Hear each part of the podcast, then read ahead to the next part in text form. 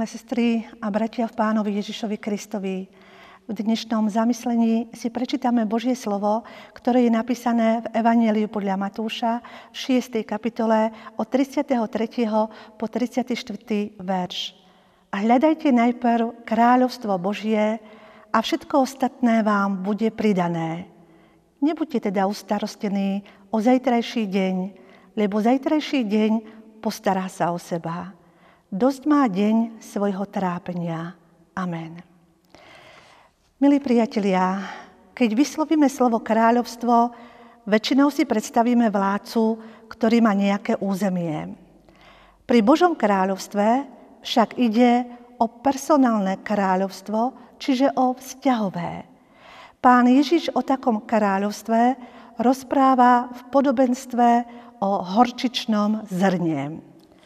Horčičné zrno je veľmi malé, menšie ako iné semená, ale keď vyrastie, je väčšie ako iné zeliny. Býva z neho strom, veľký strom, takže nebeskí vtáci prilietajú a hniezdia na jeho ratolestiach. Aj Božie kráľovstvo sa šíri od veriaceho srdca ďalej k ďalším srdciam, ktoré vytvárajú veriace spoločenstvo, kresťanský zbor. V kresťanskom zbore ľudí spája viera, vzájomná láska a navzájom sa chápu ako dar od Pána Boha.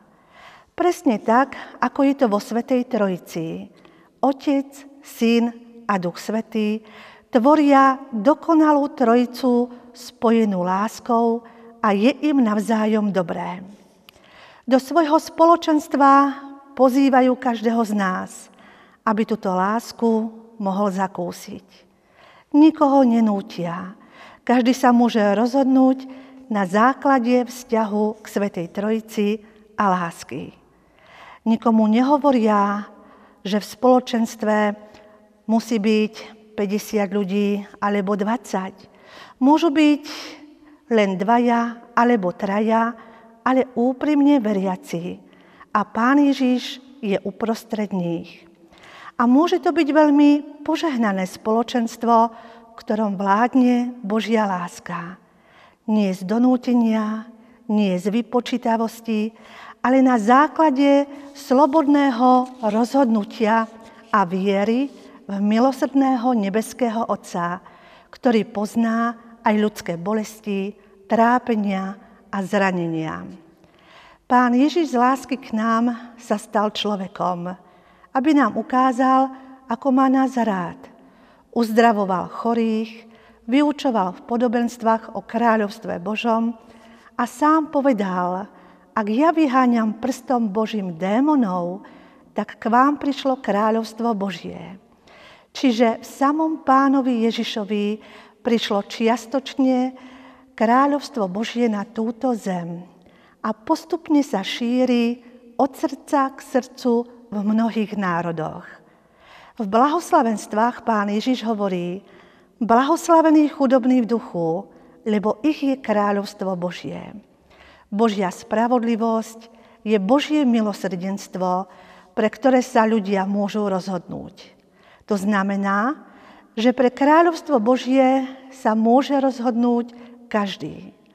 Sú však ľudia, ktorí odmietajú Božie kráľovstvo, neprijímajú Božiu lásku, možno preto, že majú vlastnú spravodlivosť, ktorá je veľmi vzdialená od Božej.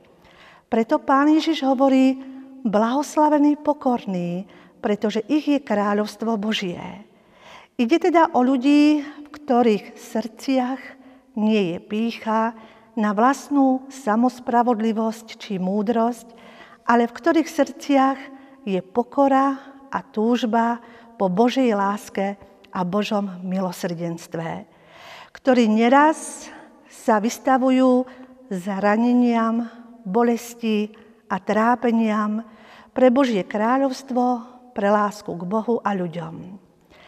Pán Ježiš to veľmi dobre poznal pretože sám prechádzal utrpením, ponižovaním, zraneniami pre lásku k nám, ľuďom a nebeskému Otcovi, pretože ľudí mal rád.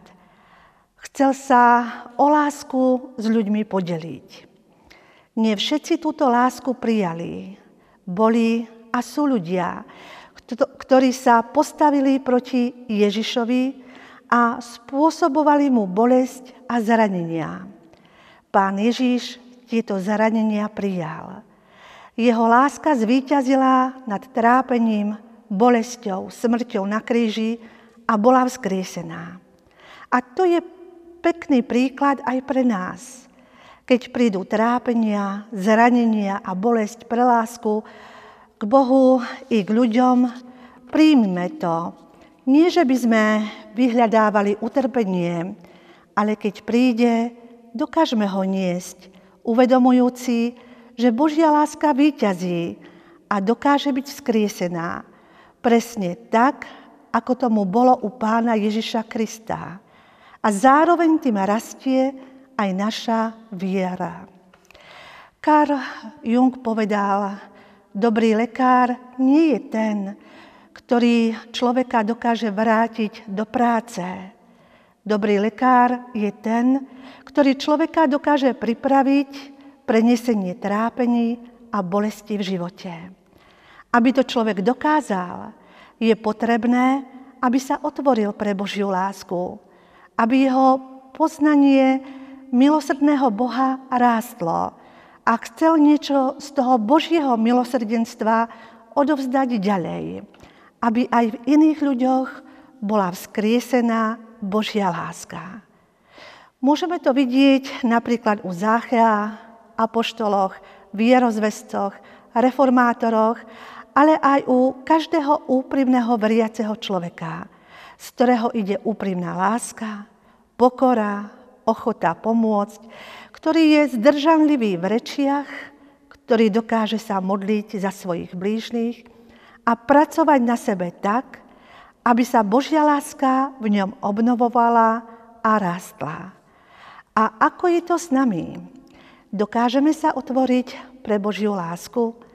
Rastie v nás viera, alebo si povieme, čo mňa je tam po Ježišovi. Mávneme nad tým rukom a zatvoríme sa a kráčame vo svojom živote ďalej bez lásky, zraňujúc ľudí okolo seba. Na tieto otázky si musí odpovedať každý sám. Amen. Pomodlíme sa.